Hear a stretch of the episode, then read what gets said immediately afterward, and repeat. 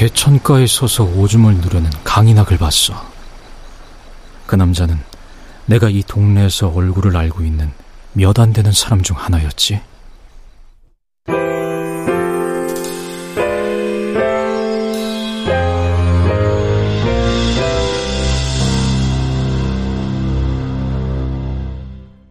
라디오 극장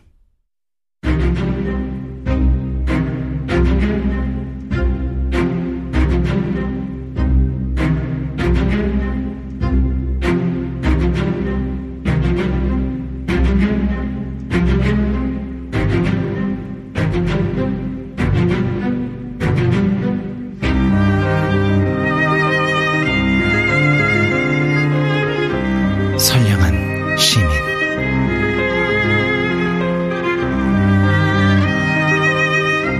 원작 김서진, 극본 김민수, 연출 황영선. 일곱 번째.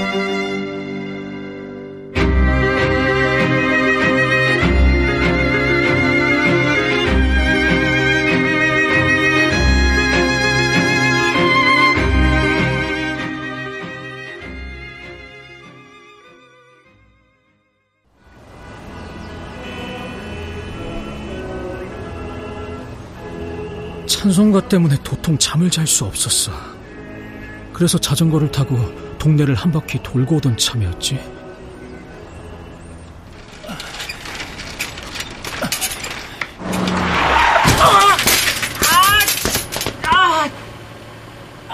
급하게 커브를 돌았지만 갑자기 골목을 튀어나온 은색 승용차를 피할 수는 없었어. 최신형 렉서스였지.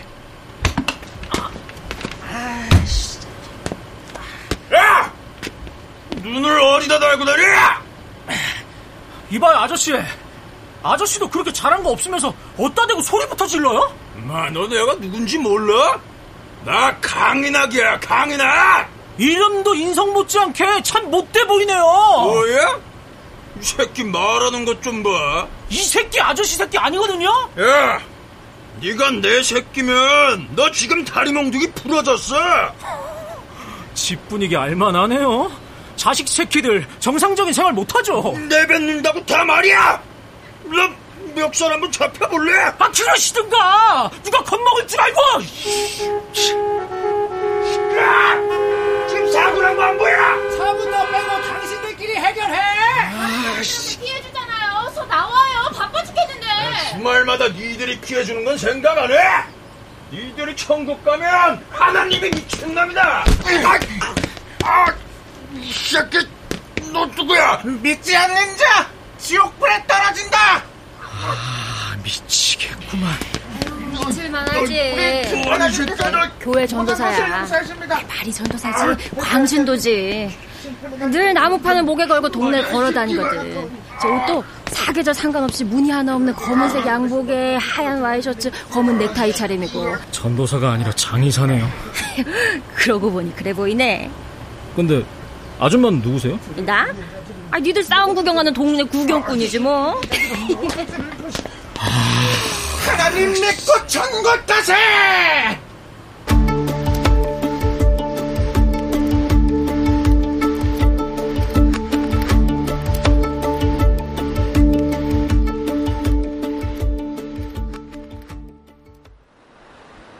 하나님께서 네가 하는 짓을 다 보고 계신다. 역같은 소리하고 있네. 나는 내일 아침 해가 동쪽에서 뜬다는 것도 안 믿는 사람이야. 뭐, 뭐야? 그리고 이건 나 때린 값이다. 지능 모자란 초등학생들 난 투급 같네. 이거 안 놔. 너 진짜 죽고 싶어. 너부터 놔, 이 유다 같은 놈. 야, 이러지 말고 경찰 불러, 경찰. 이런 일로 경찰은 무슨.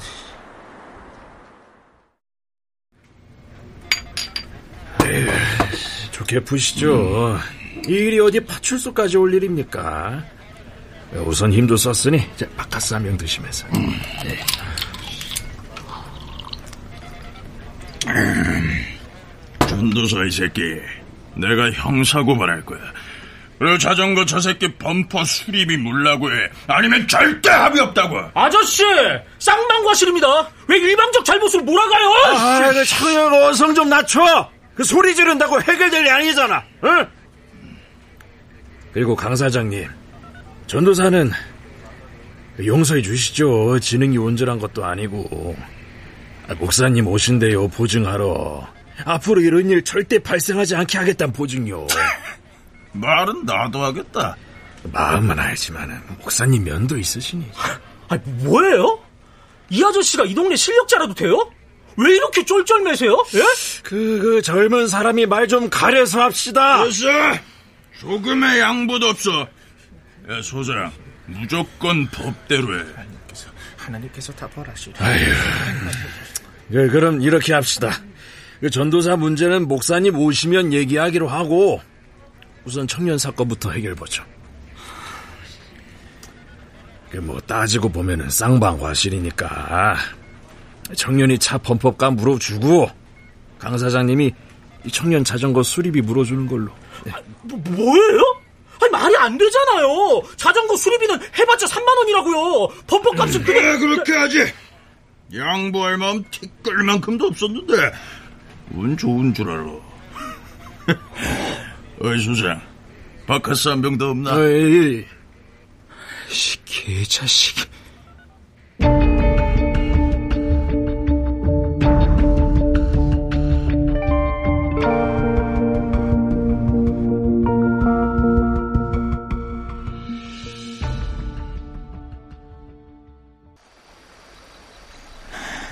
범퍼값 물어주던 그날만 생각하면 아직도 분노가 치솟아 오르는 거 당신은 모르겠지?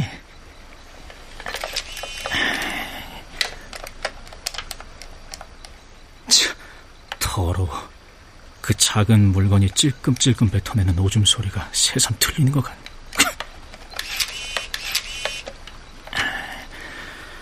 터질 듯 부풀어 오른 배 아래 손가락과 구별되지 않는 그걸 넉넉히 봐야 할 이유는 없지? 따분하군. 아, 그리고 저기 따분한 여자 하나 버스 정류장 쪽에서 걸어오고 있네.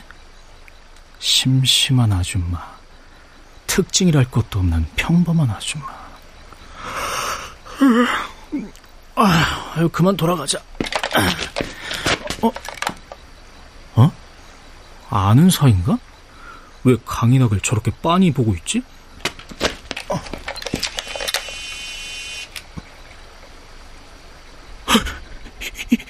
이게 뭐야? 뭐, 뭐야 이게? 당신은 일말의 망설임도 없이 그자의 등을 떠밀어 버렸어. 그리곤 가던 방향으로 몸을 틀어 빠르게 걸었어. 그러다 다시 돌아왔어. 그리곤 물에 빠진 강인학을 지켜봤어. 사, 사, 사람을 죽인 거잖아.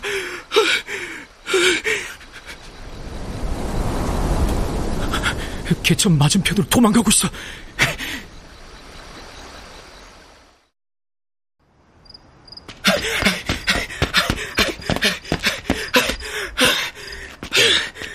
길이 왜 이렇게 어두워? 건물은 왜 이렇게 비슷하고? 신고, 신고해야지. 아이씨, 핸드폰을 두고 나온 거야?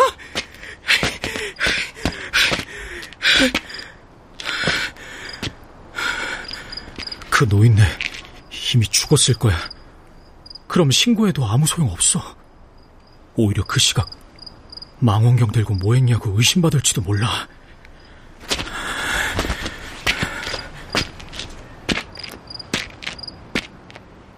그러자 오직 살인 현장을 목격했다는 흥분만 남았지. 당신 덕분에 집으로 돌아가는 그 길 천천히 그 흥분을 다시 음미할 수 있었어.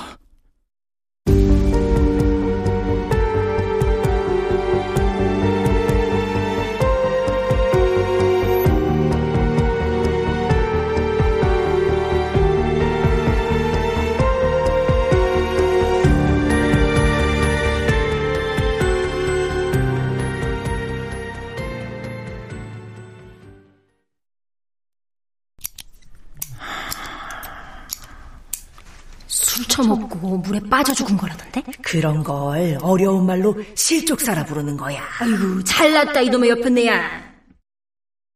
강인학은 오줌을 누고 있었고 그 여자는 버스 정류장 쪽에서 걸어오다 남자의 등 뒤에서 멈춰섰다. 둘이 아는 사이일까? 그래서 여자가 좀 뒤쳐져 걸어오다 홧김에 밀어버린 걸까? 아니야. 그랬다면 벌써 검거됐어야 했어. 어떤 식으로든 관계는 추적되었을 테니까. 그렇지 않다면 우연히 강인학이 거기에 있는 걸 발견하고 죽였다는 건데 왜? 남자의 이름을 부르거나 얼굴도 확인하지 않았어. 그 말은 원한이 아니라는 건데 미행하고 있었던 걸까? 미행이라면 좀 더 조심스럽게 접근해야 했을 거야. 설마 아무런 이유도 없이 사람을 죽였다? 그게 정말 가능한 일일까?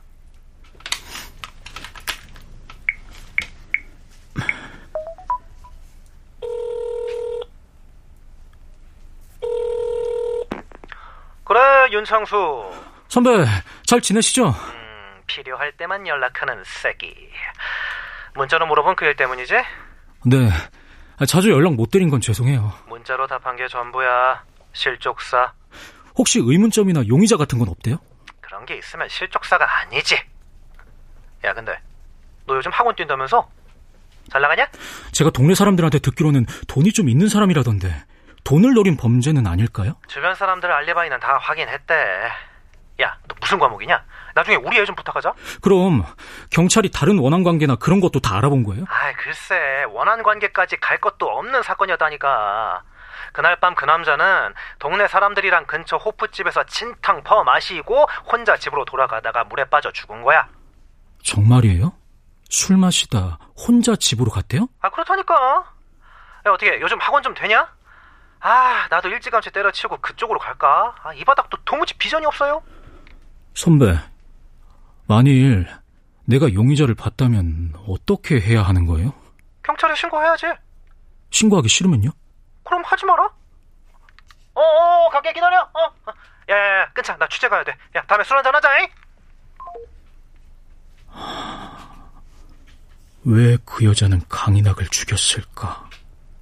왜?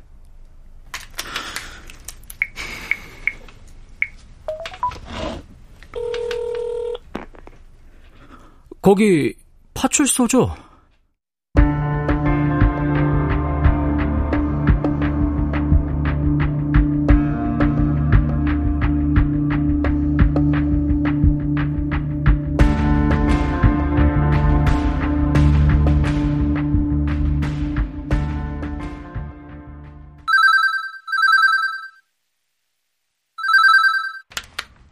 윤창수 씨죠?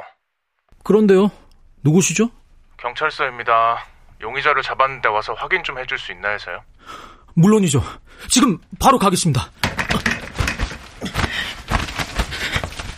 용의자가 잡혔다.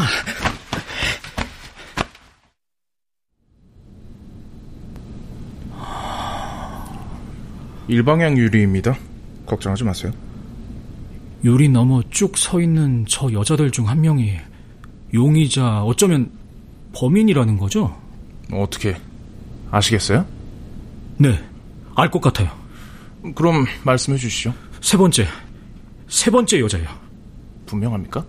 네. 그런데 어떻게 제 설명만으로 저 여자를 찾아낸 거죠? 그게 우리 일이니까요. 개천을 중심으로 반경 이 킬로미터 내에 사는 사십 대 여성 중에 머리가 긴 여자를 집중적으로 찾았죠. 머리가 짧았더라면 잡히지 않았을 수도 있겠네요. 뭐 글쎄요, 잡힐 사람은 잡히더라고요. 물론 문제는 있습니다. 무슨 문제인가요? 도무지 동기가 없단 말이죠. 아무리 뒤져봐도 강인학과 아무런 관련이 없어요. 그렇게 도리어 묻고 싶네요. 범행 장면을 본 게 확실한가요? 거짓말을 해서 제가 얻을 수 있는 게 뭐죠? 그럼 전 이제 가봐도 되죠?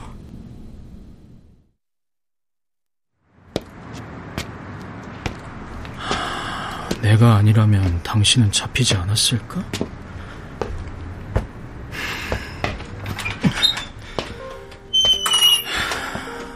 어서오세요. 황영선 카페 아침입니다. 아메리카노 한 잔이요. 따뜻하게, 연하게.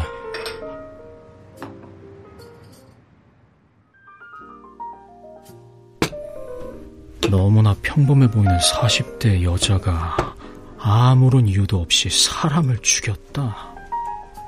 죽였다? 그 순간 다시 과학 선생님이 떠올랐어.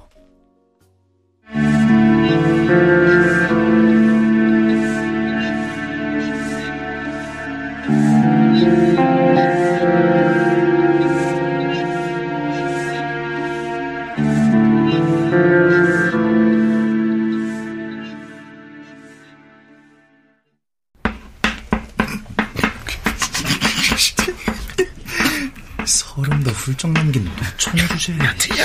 야, 그 노처녀가 언제나 엉덩이선이 다 드러나는 꽉 낀 치마를 입어서 좋다고. 어,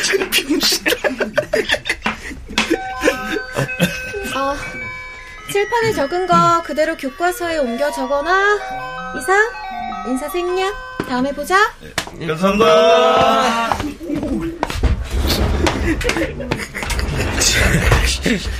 역시나 오늘도 육체파는 우리를 실망시키지 않았어. 아, 좋겠다 윤창수. 너만 예뻐하잖아. 야, 저번에는 뭐 참고서랑 소설책도 따로 불러주던데, 맞지? 받았지? 야 인마, 그러니까 과학쌤이 창수 애인이지. 애인 땐 모르냐? 걱정 마. 다음 사람들 생각해서 깨끗이 쓸 테니까. 아, 이 자식 봐. 진짜 과학쌤이 지 거라도 되는 것처럼 행동하네. 야, 너무 으쓱했냐? 어, 졸라 편하게. 야, 이번에도 과학실험부 부장은 창수 너지? 어, 계속 하라던데? 어, 열쇠도 어. 받았겠네? 물론이지. 아, 이 새끼 이거 교감한테 일러야 하는 거 아니야? 그러니까. 어. 아무리 과학실험부 부장이라도 열쇠까지 주는 건 문제가 많아 보이는데? 무슨 문제? 무슨 문제냐면 네가 수업을 빼먹고 거기서 종종 혼자 퍼질러 자고 시간 보내는 것만. 아직 부러워서 지금. 야, 그래 부럽다 왜? 어? 부러워 미칠 것 같다. 야, 나도 야 나도.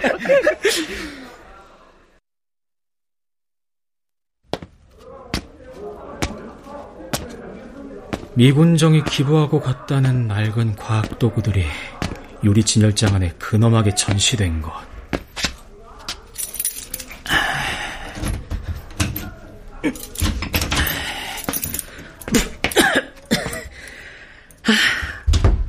언제나 늘어붙은 먼지 냄새가 가득한 것.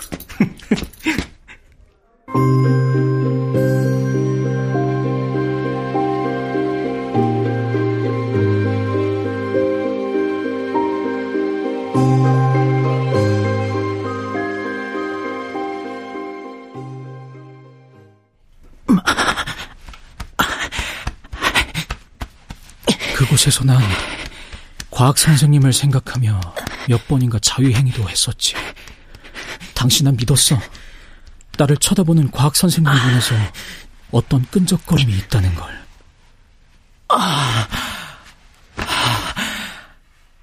상상했지. 과학 선생님이 그곳에 혼자 있을 거라는 상상. 과학실에 있을 때 불쑥 문을 열고 들어오는 상상. 애정도 맹목적인 열정도 아닌, 굳이 말하자면 성적인 충동이라고 밖에는 말할 수 없는 이상한 끌림.